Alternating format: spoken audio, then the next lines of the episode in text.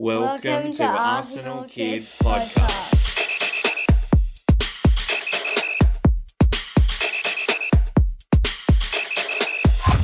Hello there, welcome to Arsenal Kids Podcast. My name is Ben. As usual, I'm joined by my co host Maddie, and it is great to have you join us. Yes, hello listeners and welcome to episode number 71.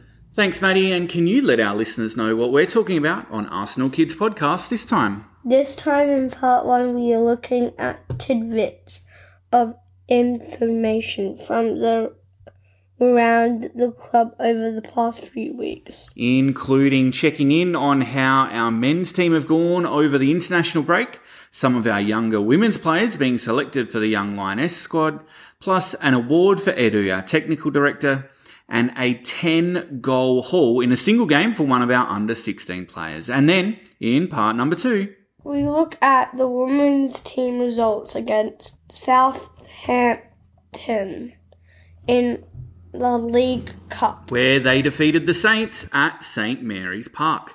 And just a quick moment to say to you, our wonderful listeners, we hope you enjoy the content we're creating.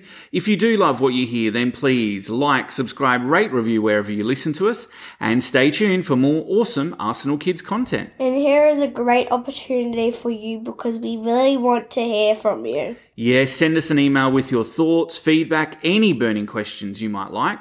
Your input will guide the direction we take, and we love your curiosity, so don't hold back. Email us at info at arsenalkids.com or connect with us via Facebook or Twitter. Just search for Arsenal Kids.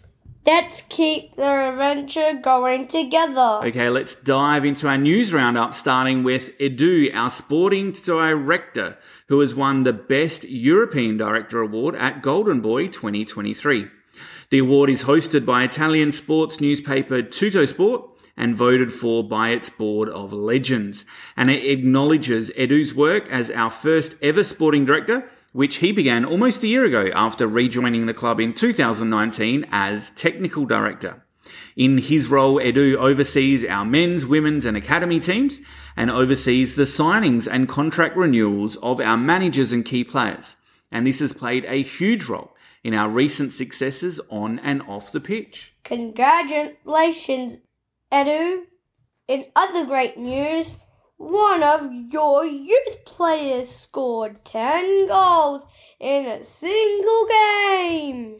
Indeed, 15 year old Denmark international Chido Obi Martin scored 10 goals for the Arsenal under 16 side as they thrashed Liverpool 14 goals to 3 recently. Is it called a triple hat trick?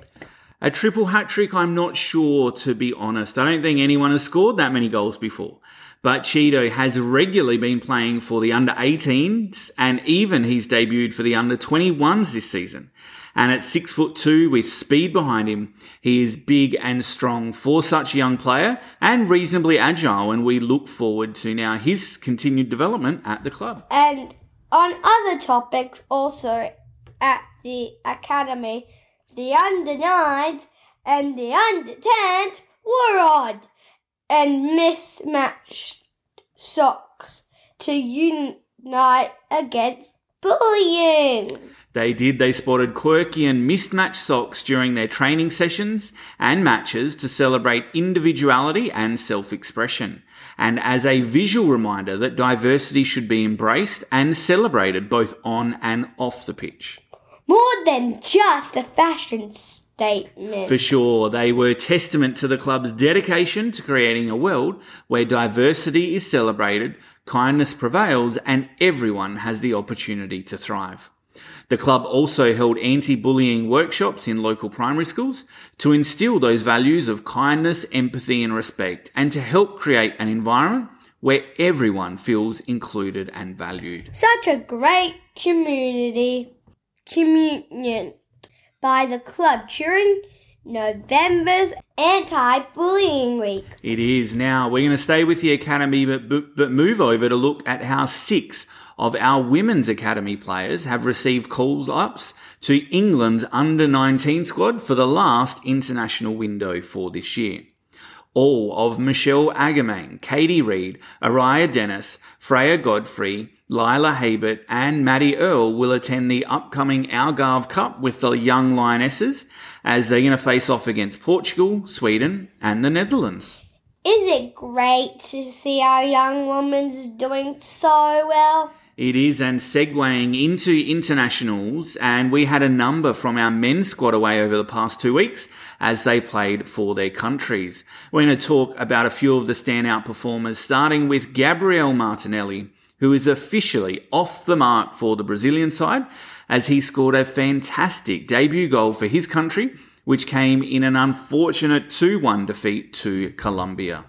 And talking of debuts, and David Raya got his competitive one for Spain. Yes, our goalkeeper played their game against Cyprus as the Spanish team defeated Cyprus three goals to one away from home. And talking of goals, we had few more goalie scores, didn't we? We did. Both Leandro Trossard and Kai Havertz were on the score sheets for their countries. Leo scored the fifth and final goal of Belgium's five goals to nil win at home to Azerbaijan, meaning that Belgium have qualified now for Euro 2024. As for Kai, he started in the unusual for him left back position, but he popped up around the penalty spot to sweep home the first goal of Germany's three goals to two defeat at home to Turkey. Any other performance to be noted, Ben?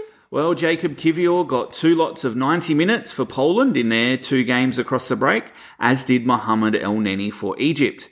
And Jorginho, after some good displays recently for the Gunners, he also got some minutes to help Italy avoid defeat against Ukraine, which booked their spot into Euro 2024 as well. Okay, it has been great to focus on club news here in part one. Now, we will be right back for part two after this. Okay, welcome back. And the Arsenal women were away at St Mary's Park in Conti Cup League action this uh, against Southampton FC Women, a side that was only established in 2017, a side therefore that we've actually never met before. They were coached by former gunner Marieanne Spacey Cale, who scored 79 goals for Arsenal during her nine year spell at the club. And the head coach made a number of changes for this time. Yes, Jonas Eidevall using the opportunity to bring in some more fringe players and ensure the whole squad got some minutes as each of them will no doubt be called upon throughout the season. Returning from injury to the squad was Laia Codina in defence and Lia Wälti, who also wore the armband in the absence of Kim Little on this occasion. And the first half was not the best one.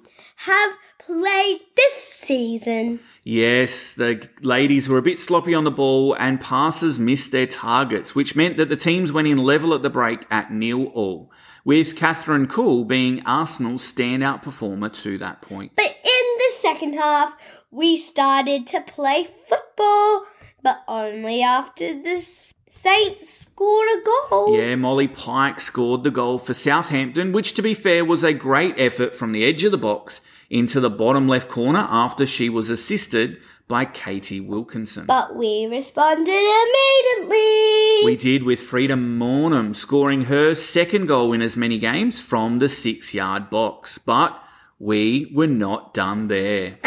As we scored another stoppage time winner. Some might say it's luck, others would say it is continued hard work and determination for the team as they keep doing this throughout this season. This time it was Amanda Ilestedt scoring her first ever Arsenal goal as she headed home from a Frida Maanum cross to make the score two goal to one. And even after another six minutes of stoppage time, the team held on for the win, meaning it's now two from two for the women in the Conti Cup so far. And next up for the team, Ben? Next up, they play West Ham at Meadow Park this weekend before many of the ladies will head out on the next international break. Okay, well, that's a wrap for this episode. Thanks again for joining us at Arsenal Kids Podcast. Oh, and you know how I said rap? I could eat this podcast. Before we sign off, we want to express our gratitude for your continued support. If you haven't already, please like, subscribe so you don't miss us in the future.